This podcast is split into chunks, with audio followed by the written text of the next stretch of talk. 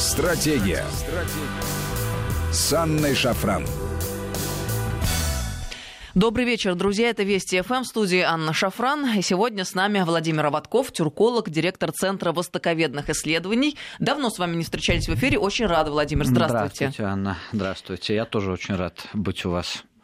Спасибо. После всех Нам э, приятно. командировок и работы со студентами всегда приятно оказаться у вас в студии. Комфортно, уютно. Можно поговорить о глобальном, о стратегии, правда? Да, это наша первейшая Да. задача. А, Поэтому напомним слушателям, э, как с нами связаться. СМС-портал короткий номер 5533.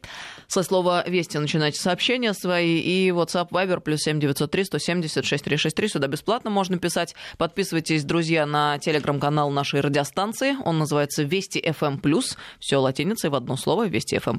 Владимир, есть ли у вас Да. телеграм-канал? Нет, бог миловал. Это безобразие, это недоработка, ее следует в кратчайшие сроки исправить. Как только исправите, мы объявим. Фейсбука, мне Нет, хватает это, это Фейсбука, неверно. Анна. Вы очень серьезно отстали от жизни. В Да. паузу я вам объясню. Да, я очень серьезно отстал от жизни. Я всегда знал это. Меня студенты периодически подбивают на что-то. То ли 100 грамм, то ли Инстаграм, потом еще что-то. Нет, можно я воздержусь? Вот вы, Это- я очень рад, что вы идете в ногу со временем. Вы очень правильно делаете. Не-не-не, дело, нет. дело в том, что у нас всевоз- все профессора, которые с нами Да, вместе, да. которые соратники, уже э, долго тоже сопротивлялись, например, Дмитрий Евстафьев. Да, Но даже сопротивлялся. Дмитрий Евстафьев, который, Ну, как Дмитрию сам Бог говорил, может писать только длинные, нудные статьи и монографии. Даже он теперь в Телеграм. Нет, я могу Поэтому, короткие Владимир, писать. Я как сторонник коротких жанров. Я не люблю длинные Поэтому, жанры. Владимир, там мы вас ждем. Мой канал Хорошо. называется Шафран. Вот. Друзья, по-русски набирайте, тоже подписывайтесь. Вот подписывайтесь на умную, красивую Анну, а я в Итак, сторонке. м, Турция. Да, Эрдоган есть. э, некоторое время назад совершил визит официальный в США, встречался с э, Трампом, э, как говорят, с письмами счастья, приехал туда, вернул их обратно. Э, Но, судя по всему, довольно сложно там проходили переговоры, тем не менее, фигура в целом довольно приличная. Ничего с- сложно. Они, каждый остался при своем, при своем лице, а, и в результате этого визита реальных подвижек существенных нет а, по крайней мере, в открытом, а, как говорится, эфире. Однако при этом э, каждый остался с красивым лицом. Эрдоган якобы вернул письмо вот это вот оскорбительное, которое Трамп отправил, якобы отправил, да. То есть все остались э, при своем. Э, При этом достаточно очевидно, мне удивительно наблюдать то, что ряд э, коллег э, в России испытывают некоторое удивление от того, что Эрдоган пытается договориться со Штатами. По-моему, все очевидно. Турция на протяжении всей истории пыталась лавировать между различными крупнейшими центрами силы, и в этом как раз ее стратегия. А стратегия Турции заключается в том, чтобы приобретать максимальное количество дивидендов, становиться хабом, во всех смыслах слова, энергетическим хабом, геополитическим хабом, через который проходят э, и инфраструктурные различные э, торговые пути, э, через которые концентрируются идейно-ценностные пути, если угодно, и которые государства, которые находятся между различными центрами силы, и за счет них, что очень важно для нас, за счет этих различных центров силы э, становится еще одним центром силы в мировой политической системе. То есть э, Турция, собственно, э, использует свою роль моста для того, чтобы быть мощнее, становиться сильнее. И вот это лавирование проявляется во всем.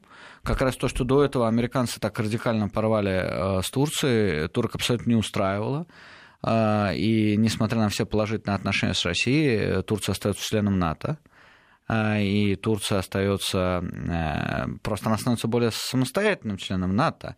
И что очень важно, э, на фоне разговоров о вообще целесообразности альянса и роста вот этого, если угодно, э, ценностных ориентиров альянса. Что для чего сегодня этот НАТО существует? Для того, чтобы оправдывать американские действия? Нет, конечно. Для того, чтобы что? Вот раньше это была борьба с советской угрозой, так называемой в кавычках, да, а сегодня это что? Была борьба с терроризмом, да, а сегодня НАТО опять находится на пороге поиска нового врага, потому что без этого существовать НАТО не может, и европейцы уже логичным образом задумываются о собственной безопасности без НАТО, и Турция задумывается об этом. Именно поэтому С-400, именно поэтому, собственно, разработки, именно поэтому э, диалог ведется со многими другими державами, кроме государств НАТО. Эм, но другой вопрос, что эти ценности э, натовские, демократия, свобода, это же ведь антиценности, ну, в том плане, что говорим одно, а пишем совсем а, другое. А на деле другую происходят историю, совершенно да, другие вещи. Другую историю. И поэтому, когда там Польша говорит о ценностях эм, христианизации в рамках НАТО и Европы, то это очень интересно ложится на идеологию Турции по эм, исламизации.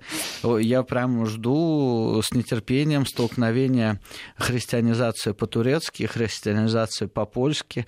Это это э, новые растущие демократии европейские, да? А Турция считает себя Европой. Да, мы напомним нашим слушателям об этом. Владимиру да. вы рассказывали уже у нас в эфире. Турки очень обижаются. Да, для нас это довольно да. сложно себе представить, э, что Турция это Европа, но реально они себя именно так, так и позиционируют, считают, да, и внутри очень сильно обижаются, когда мы говорим, что это Восток, или не приведи Господь, что мы их относим к востоковедению, это вообще что-то что страшное, да. А, э, даже самые там ярые консерваторы в Турции считают, что они европейское государство. И вот э, эти 3% это диктуют. Кстати говоря, европейцы тоже так считают? Э, конечно, поляки тоже так считали. Поляки были бы не против э, когда-то при прошлых правительствах, чтобы Турция стала членом ЕС. Почему? Потому что они вместе по количеству голосов в Европарламенте легко бы задвигали Германию и Францию, и все было бы очень хорошо.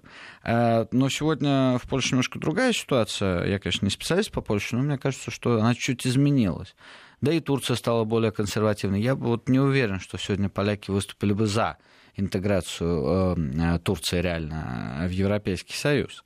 Э, но действительно доминирует мнение в Турции, что скорее э, Турция уже получила все, что возможно от интеграции в ЕС, и теперь скорее европейцы должны быть заинтересованы в этом, или, если угодно, пусть Европа вступает в состав Турции, нежели чем Турция в состав Европы. Да? А Турция окончательно уже отказалась от этих планов по ну, вступлению в ЕС? Формально нет. Формально нет. Нет, ну Турция так вот, по не сути отказалась. вещей. Формально Турция не отказалась, но реально, если вы провели реальный опрос сегодня среди граждан Турции, я думаю, большинство бы ответило, что они против. А почему? Какие аргументы сегодня? Турция устала стучаться в дверь э, Европы. Э, Турция стратегически сделала свой выбор. Выбор в пользу нахождения между. И вот эта э, идеология нахождения между она, в общем-то, э, позволяет Турции э, приобретать намного больше, чем если бы Турция была частью какого-либо проекта. А это соответствует представлениям об Османской империи? От нахождения между. Нет, Османская империя была поверх, над, да, а нахождение между — это немножко друго, другое положение, согласитесь. Потому что над — это все таки одно, а между — это другое. Но постепенно Турция э, двигается к тому, чтобы быть над. И, собственно, то, как она себя позиционирует, э, ведь она уже себя позиционирует не как региональная держава, как надрегиональная держава, если угодно, как э, мировой лидер, Э, и именно с этим связаны претензии Турции на господство на территории бывшей Османской империи, на территории э, постсоветского пространства, потому что Турция считает себя, э, если угодно, таким вот стратегическим партнером для этого пространства, только в этом стратегическом партнерстве Турция является доминирующей э, силой. Туркоцентричная интеграция, если угодно, да, то есть все кружится, вот одни планеты крутятся вокруг Турции по этой оси, другие по этой, но все крутится вокруг Турции. А вот так, если в идеальных категориях порассуждать, простираются ли амбиции Турции как а, государства, которое должно находиться над всем на европейское пространство, вот так, на большое европейское э, пространство. То есть, ну, скажем так, что такое европейское пространство? Балканы — это турецкое пространство, правда? Ну, Западная Европа. Вот так вот. Вот Западная они... Европа — это пока не турецкое пространство. Там у турок с арабами есть разные точки зрения на этот счет, правда? Э, то есть, э, все таки конечно, турецкое пространство, оно заканчивается где-то в Германии, да? Ну, то есть, а короче вот... говоря, не более-менее адекватно, по крайней мере, не, видят я, эту я, картину. Я не, не могу назвать это слово словом адекватно, но... Ну, в их представлении. А, в их, наверное, да. Но немцы, понимаете, там уже турецкие немцы или немецкие турки, тут очень сложно сказать, да? Вообще уже возник турецко-немецкий язык, что очень интересно как явление. То есть это смесь такая, да? Да, там уже даже книги вроде как издавали на этом ну, языке, да. Это что-то типа ли? Да, да, да. Очень да. интересно. Я впервые слышу. И, в общем-то, можно говорить о том, что в Германии растет такая, такие гетто турецкие, да, и Эрдоган же когда-то выступал в Германии с известной речью, говорил, что делать все что угодно, только не ассимилируйтесь. Надо мы вам учителей пришлем, надо мы вам мечети построим. И, в общем-то, Турция достаточно успешно справляется с инструментами мягко сильного влияния. Турция справляется очень успешно. Вот это очень и это и демокра... э, демография, простите, демократия по Фрейду. Это и демография, это и образование, это и религия, и наука, и масса других факторов. И постепенно мы будем видеть совершенно другой мир. Потому что Россия очень часто в стратегических своих документах Э, э, касающихся внешней политики, мы говорим о полицентричном мире. Да? И полицентричный мир, миропорядок, это действительно самая демократическая форма миропорядка. Мы выступаем, как всегда, за э, справедливость, за мир во всем мире. Это в нашем стиле. В и это очень хорошо. Да. да в нашем, вот мне кажется, что точнее все-таки в нашем, а, ну хорошо, архетип. Вам больше нравится сложно, мне, слово мне вы попроще, да. Ну, в общем, это действительно мы, в этом все мы, но у американцев за их прекрасными ценностями в виде демократии всегда скрываются интересы. А мы э, постулируем ценности, потому что мы их распространяем, потому что мы такие добрые. Э, и вот в этом наша проблема. А турки, когда что-то распространяют, они это распространяют с очень э, своими такими какими-то целями, э, которые очень далеки от э, исключительно ценностного характера. То есть, да, Турция сегодня идейно ценностная держава. Да. Э, но при этом за этими ценностями всегда стоят какие-то прагматические расчеты. расчеты, да. Поэтому вот если мы говорим о Европе, да, или если мы вообще говорим о вот этом распространении влияния, то здесь у Турции все очень хорошо выстроено. Это только вопрос времени. И говоря о ценностях экономического партнерства, политического партнерства, всегда ищем, где э, какой есть э, подвох. И это очень логично, э, очень логично. И вот этот полицентричный мир, я начал об этом говорить, который мы предлагаем и постулируем, да, он самый демократический. Да, он много более демократичен, чем биполярный или тем более моноцентричный мир, но стратегически, э, насколько просчитаны риски этого мира. Ведь э, риски этого мира велики.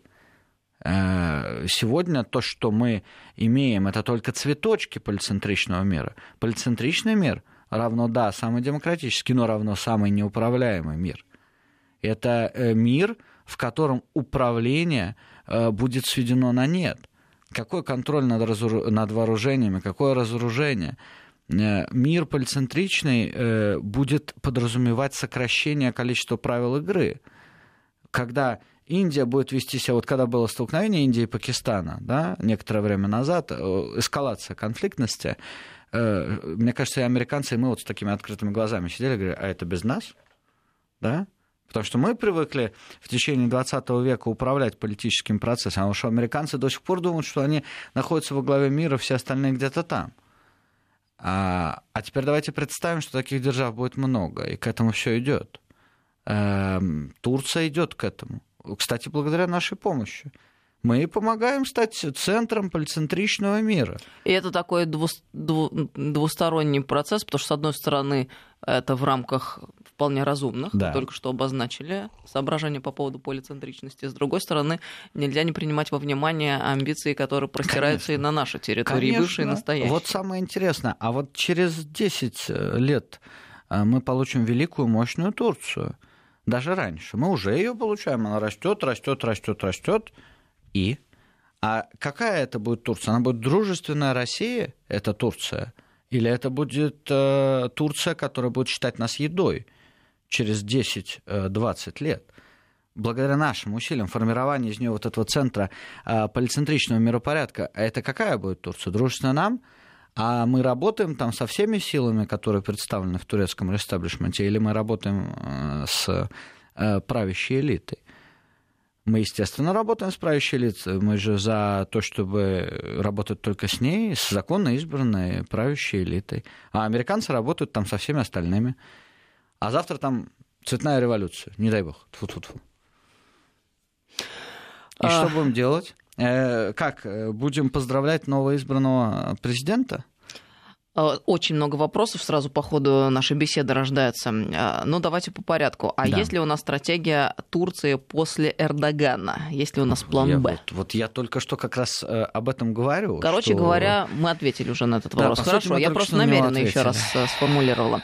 Теперь еще вопрос. Мы сейчас так вот тезисов обозначим несколько, а потом уже синтез угу. сделаем.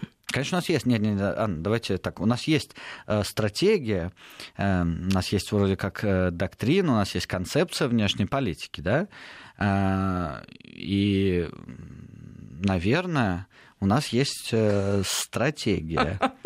Мы, нас ее не может Но не, не все быть. об этом знают. Да. Нет, может, понимаете, я не допущен к закрытым документам. Возможно, э, у нас существует такого рода стратегия, но я ее как-то... Возможно, у нас да. есть такие ракеты, но мы вам их не покажем. Да, да. Вот что-то из этой области. Но я занимаюсь всю сознательную жизнь в Турции, я как таких документов не видел. Хотя мне кажется, что вот э, общее... Понимаете, мы все время говорим о необходимости там национальных интересов, да, их отражения на бумаге, о необходимости отражения на бумаге национальных ценностей. Да, да, да, они должны быть. Но желательно, чтобы они были настолько разворачиваемы, а, под специфику, и, б, под страну. То есть у нас должны быть, если угодно, страновые стратегии, помимо того, что у нас есть общее. Э, вот как-то пока не доводилось их видеть. А такой э, совсем, с одной стороны, частный вопрос, а с другой стороны, э, с выходом на обобщение. Вот может ли быть, хотя нашим украинским товарищам никто не авторитет, конечно, но тем не менее, а все-таки пример опыт Турции а, в том, как они стучат в европейские двери, уроком. Мол, а, украинцы ломятся туда, откуда уже бегут, в дом, где ссоры и раздрай, где у хозяев все идет наперекосяк и неладно, где, по сути, их не очень-то и ждут. И можно ли эту линию турецкого, скажем так, облома с Европейским Союзом продвинуть на Украине. Вот как вы полагаете? Э, понимаете, э, здесь вопрос линий э, разлома внутри подсистем, да, между подсистемами. Всегда есть периферийные государства, которые бьются за членство в том или ином сильном клубе. Да? Вот этот этап, этап движения в сторону условно сильной Европы и отхода от слабой России 90-х годов, он уже давно закончился. Сейчас во многом этот этап э, производится искусственно. А, ну, потому что вот все, что связано с Украиной, Украина вообще это был, э, в свое время написал эту статью, я вообще об Украине стараюсь не говорить и не писать, по многим причинам, но э, в, в свое время вот я написал, что это слом, окончательный показатель слома мирового порядка, да, когда все только начиналось. И мне кажется, это очень актуальная мысль. То есть вот эта вот э, э, украинская э, ситуация нам показывает, что мировой порядок в том виде, в каком он сложился, э, даже не после развала Советского Союза, а вот э, на этапе начала 2000-х даже, да, он мертв. Э, хорошо бы нам озаботиться именно России, которая всегда была государством миссии, государством цивилизации. Неплохо было бы озаботиться формированием вот этого нового миропорядка, Э, не просто э, констатируя успешность и необходимость демократичного полицентричного мира, но что-то свое предложить. Что вот американцы предлагают так называемый глобальный мир, да? А у европейцев была так, такая европейская мечта, э, и, собственно, Прибалтика тут же побежала туда. Почему? Потому что она всегда тянулась к сильному. Да, Прибалтика всегда тянулась к немцам, к русским, это, это, это логично. Да, все маленькие э, да, тянутся все, к это, большим это, и сильным. Это удел малых держав. И что мы получили? А вот сегодня э, с Брекзитом, медленно идущим, но все равно существующим, с раздраями внутри с Каталонией. ЕС, с Каталонией, что мы можем говорить о такой уж сильной Европе. Европа пытается создать свою армию. Американцы им тут же говорят, не, ребят, вы вот платите э, общие взносы в НАТО, э, или ничего у вас вообще не будет. Да? И э, вот в рамках этого процесса, понимаете, Украина, она раздирается, раздирается, потому что сегодня вот эта вот граница, э, она сдвинулась, граница под систем сдвинулась на территорию Украины. Это то ли еще будет с Белоруссией, понимаете? То ли еще будет, при том, что большинство населения Беларуси, где я очень часто бываю, э, радикально настроено пророссийски. Но то ли еще будет. А, потому что это государство, находящееся между подсистемами. Неплохо было бы нам формировать эту подсистему, а то у нас постсоветское пространство остается пространством, а не подсистемой международных отношений. И то, что связывает сегодня Белоруссию и Казахстан, во многом это мы а не подсистемная. Система это что? Это всегда э, элементы, связи между ними, институты какие-то, да, институты, в смысле институции, да, Э, что это? Это все Россия центрично сегодня. И это во многом хорошо.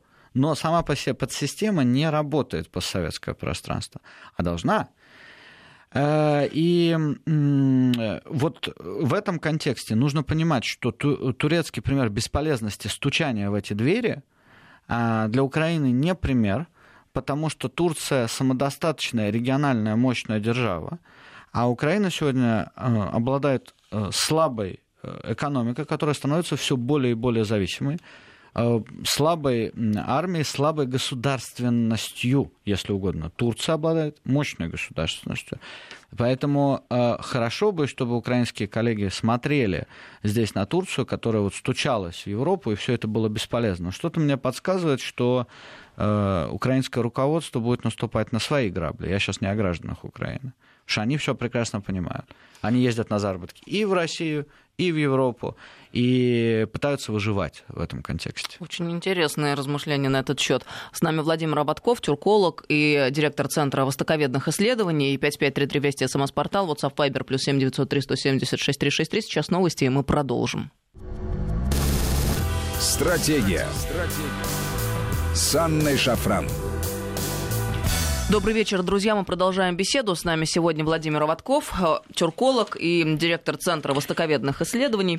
5533 Вести – это смс-портал, WhatsApp, Viber, плюс 7903 176 363. Сюда бесплатно можно писать. Нам вопросы поступают. Ой, хорошо. Зачем тогда Россотрудничество? Как развивать дипломатию влияния, народную дипломатию, как дополнение классической дипломатии МИДа, которая, ну, э, там, когда-то эффективно, а когда-то менее эффективно. Вот что делать в этом секторе внешней политики на примере той же Турции и других регионов мира? И еще такое дополнение. 60 миллионов бюджет Россотрудничества против 40 миллиардов бюджета лишь одного USAID. А сколько Турция тратит на soft power? А, ну, какие вопросы? Значит, э, э, в чем э, фишка Турции? И она нам очень была бы полезна. А, фишка Турции заключается в том, что распределение этих средств, а, неизвестно, б, такое количество проектов, которые осуществляет Турция абсолютно различными акторами, это то, что, может быть, даже не снялось USAID. То есть я сейчас поясню. Подожди, вы реально о том, что они могут гораздо больше бюджета иметь? Э, дело не в бюджете. Вот, а в эффективности? У нас все говорится о бюджетах, понимаете? Нет, я, вот по... я... Я, я, я понимаю, что вы можете сказать, провести параллель о бюджете, например, э, военном нашем американском. Конечно, Мы понимаем, что конечно. Э, бюджет разный, но эффективность конечно, тоже вот, разная. Вот в том-то и дело. В том-то и дело. Понимаете, дело уже не только... Нет, конечно, было бы очень хорошо, я как человек, который занимается этими вопросами, было бы очень хорошо, если бы увеличилось финансирование Э, российской мягкой силы. Мы всегда за это Мы выступаем. За. Да, восхитительно. Но э, дело не только в этом. Э, понимаете, в чем все дело? Э, вот, грубо говоря, я очень люблю Россотрудничество, да, положительно отношусь к необходимости ООН и организации. Хотя мне кажется, что было бы целесообразно наделить ее намного большим количеством полномочий, другим бюджетом и делать акцент совершенно другой. Дело же не в том, что у нас было там огромное представительство пятиэтажное где-нибудь в Анкаре да? А дело совершенно в другом. А, пусть не будет никакого здания, 21 век, понимаете? Пусть не будет никакого здания, пусть будут тысячи проектов, пусть будут тысячи мероприятий. Не в здании этом проводить мероприятия. Сняли один раз зал какой-нибудь большой, провели мероприятие большое, в другой раз не нужен этот зал, зачем его содержать? Понимаете, вот э, я могу вам сказать по опыту своей маленькой, маленькой НКОшки – можно делать такие мероприятия за не такое большое количество средств. Но проблема заключается в другом. Нам, да, нужно большое, большое что-то, типа министерство, я не знаю, по делам имиджа России, но нам ровно точно так же нужны тысячи некоммерческих организаций, тысячи маленьких структур, которые будут делать свое маленькое дело в рамках большой стратегии. Но, первое, вопросы к большой стратегии. Второе, эти маленькие организации как должны существовать вообще да, в сегодняшних условиях? Это намного более важный вопрос. Россотрудничество худо-бедно существует сегодня. Это тоже хорошее достижение.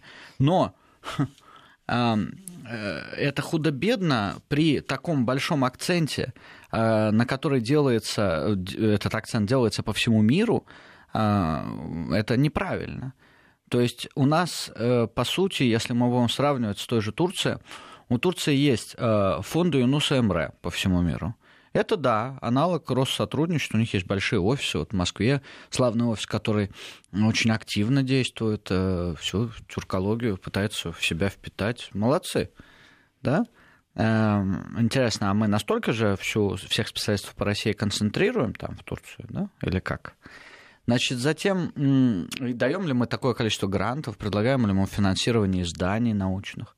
Вот сейчас в Санкт-Петербурге прошла конференция Э, по Турции, мы теперь будем читать издания турецкие, которые турки нам определят, и будут переводить э, то, что скажут турки. Вот будет издаваться. Хорошо, очень хорошо, турки действуют.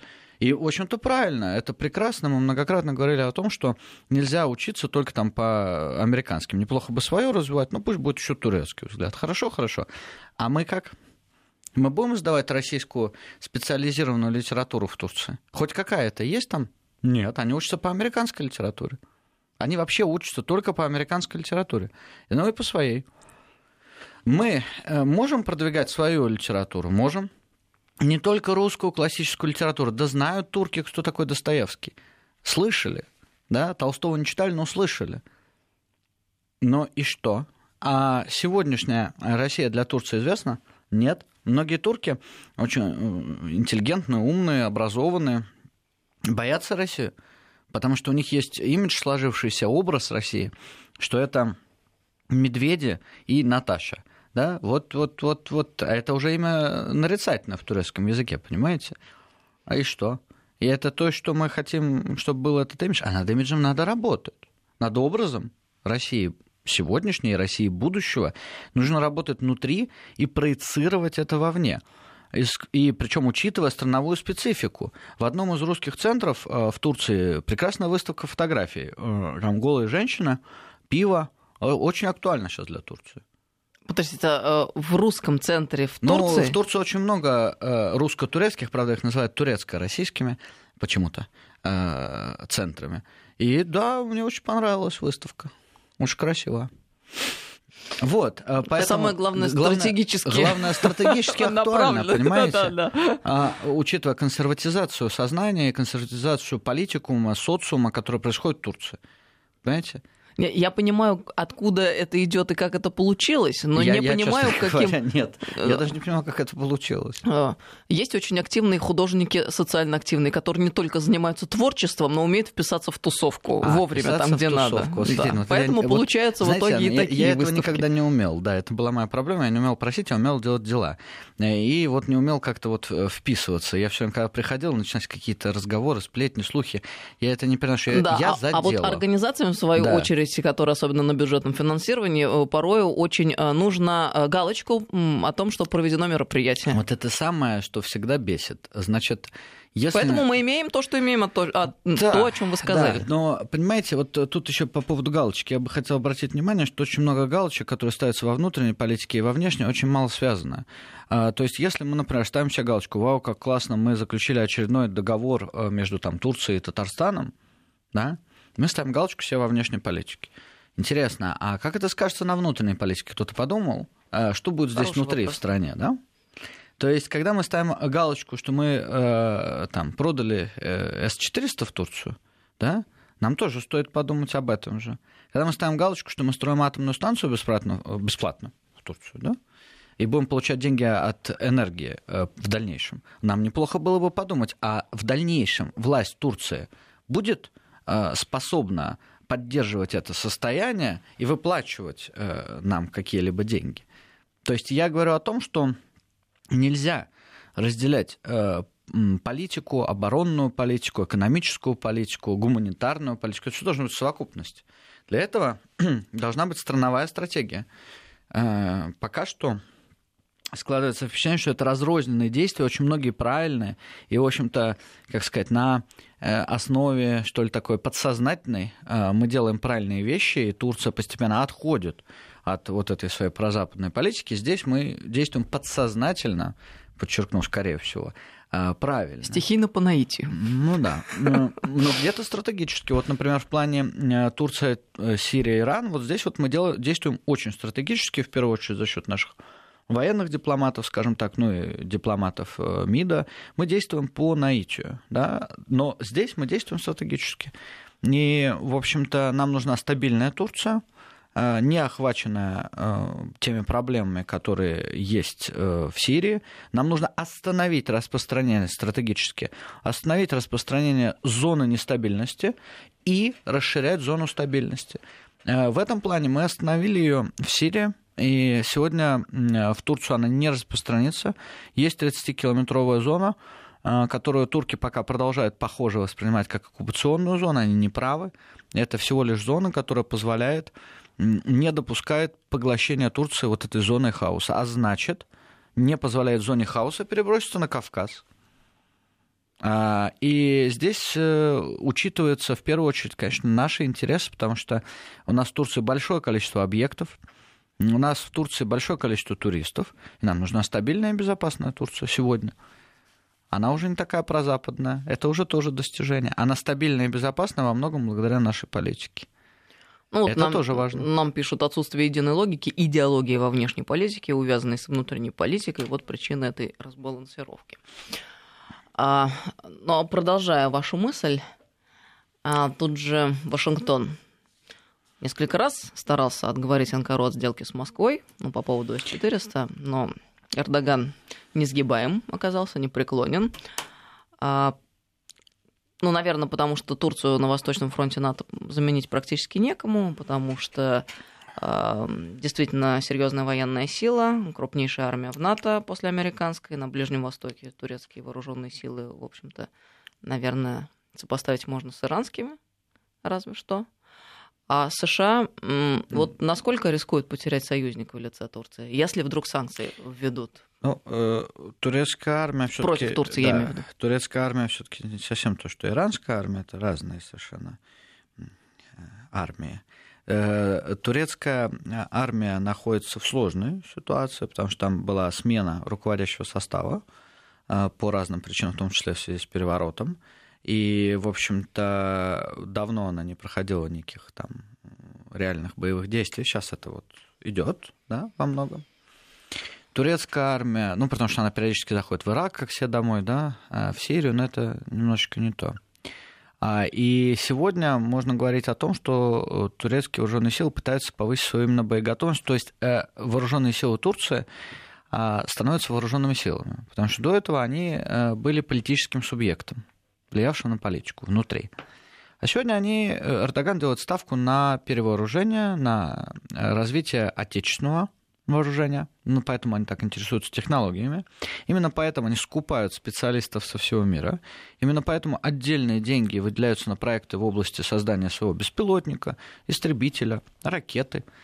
Понимаете? Э, потому что Турция этого хочет. Мини-подводные лодки. Да? Но сегодня, да, пока Турция обладает не совсем современными вооружениями. Это шанс для России в этом плане. Потому что сегодня мы можем заполнять эту нишу. Не будем заполнять мы, будет заполнять кто-то другой. Соответственно, да и стихийно нужно учитывать, что очень многие э, выехали в 90-е годы. Я вот общался с одним человеком э, в Турции, по-моему, с Дубны был закрытого производства. Сейчас он работает в Турции. Понимаете? То есть э, вот э, многое было стихийно, многое было намеренно. Но так получилось. Теперь э, Турция все равно член НАТО.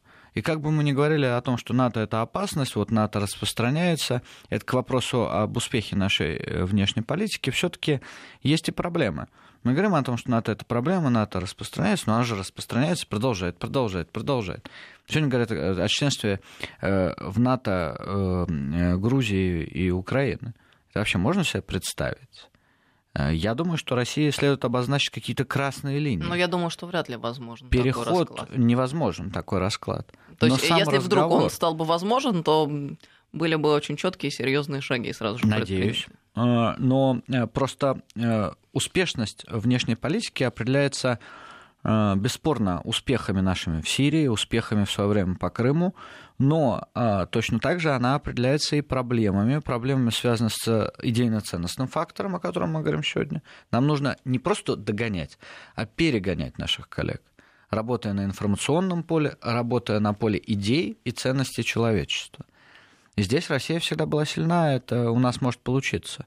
Но ровно точно так же нам нужно выигрывать повестку нестандартными путями. А, то есть, вот смотрите, с Турцией в чем успех? Мы перевели соперничество в сотрудничество, да? То есть проблемы перевели в позитив. Это же очень, э, как там говорилось у нас, креативно, да? Вот, может быть, нам точно так же креативно поступать. Но вот э, в плане Турции – она пока не выходит из НАТО, но она уже становится совершенно самостоятельным игроком. Э, мы способствуем тем самым, э, что ли, если угодно, размыванию самого НАТО. Какая красивая идея. А? Затем э, есть вторая специфика, связанная с тем, что сам по себе Североатлантический альянс теряет целеполагание. Теряет. Нужна угроза.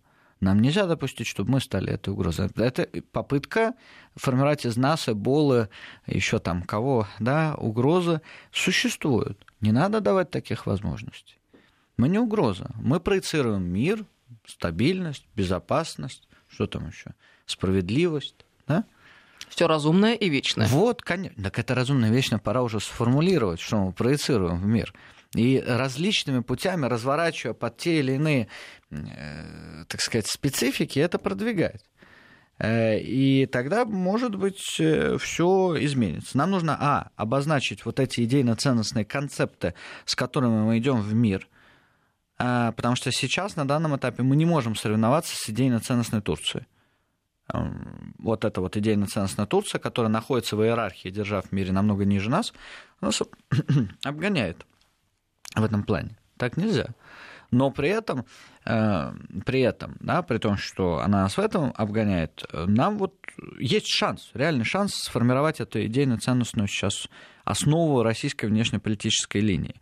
И второе, что нам нужно, представляется, это вот выработать вот эти красные линии, за которые переход будет означать моментальный ответ.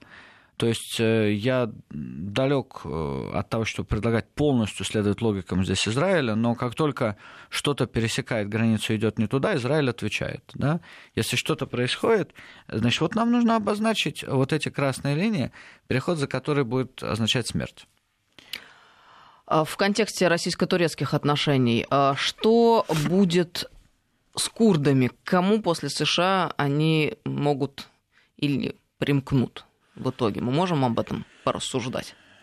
Три минуты осталось до конца Ничего программы. Себе. Да, За три минуты про курдский вопрос порассуждать. Значит, э, курды – это очень сложный вопрос, э, требующий отдельного обсуждения. Это первое. Второе. Курды сделали свой выбор, это был проамериканский выбор, это был ошибочный выбор, и сегодня на некоторое время э, будет этот вопрос, скажем так, заглушен. Но курдский вопрос очень сложен, потому что это разные национальности, разные, э, вернее, скажем так, разные этнические группы, разные языки, разные религии. Их очень сложно усадить за один стол, даже если бы не было внешнего сопротивления. А внешнее сопротивление формированию государственности велико. И по мере того, как американцы делали эту ошибку, давление на э, вот этот курдский вопрос, государства региона объединялись. Иран, Турция и Сирия, они, они же против создания курдского государства. И здесь я бы обратил внимание э, наше на то, что национальный фактор, э, этнический фактор и религиозный фактор заходят в мировое политическое пространство снова. Мы возвращаемся, если угодно, в довестфальскую систему. Вот до 1648 года религиозный фактор, напомню, был ключевым фактором. Вот удивительнейшим образом все думали, что это ушло, но, видимо, из-за отсутствия мега-макро идей, таких там коммунизм, да, а демократия сегодня не совсем является этой макроидеей, это уже такое очень размытое понятие, потому что Северная Корея тоже демократия. Э, и, э, в общем-то, э, вот это отсутствие идей вынуждает государство искать эти идеи в чем-то другом точнее, не столько государство, как аппарата управления, сколько, наверное, населения, да, потому что люди начинают искать какие-то ценностные ориентиры, где они их ищут. Они их ищут в религию, они их э, могут искать э, в радикальных формах национализма, да, то есть это вот то, что шагает сейчас по планете, и, похоже, только начинает шагать. А учитывая миграционные процессы, это будет очень взрывоопасным. Еще то, что мне бы хотелось сказать в этой связи, то, что вообще в целом на гуманитарный фактор в международных отношениях слишком недостаточное внимание. Потому что это исключительно как там мягкая сила, если угодно. Но гуманитарный фактор это шире, это иммиграция, это и образование, реальное образование, наука, а уровень образования во многих государствах падает. А уровень э, сознательности, как ни странно, тоже вместе с уровнем образования. Но я шучу насчет не странно, это как раз взаимосвязанные процессы. И что мы будем завтра иметь, когда придут к власти люди, которые будут играть э, в 95-м квартале или где там, да? Ведь этот процесс идет, процесс смены элит неизбежен. Значит, надо обращать внимание на образование, науку, имидж и вообще в целом а, гуманитарный фактор. В этом и есть стратегия, должна быть новая стратегия России. Владимир, мы должны чаще встречаться в наших Постараемся. эфирах. Владимир Аватков был с нами сегодня в студии, тюрколог и директор Центра востоковедных исследований. Это Вести ФМ. Всем доброго вечера, друзья. Да. Стратегия. Стратегия. С Анной Шафран.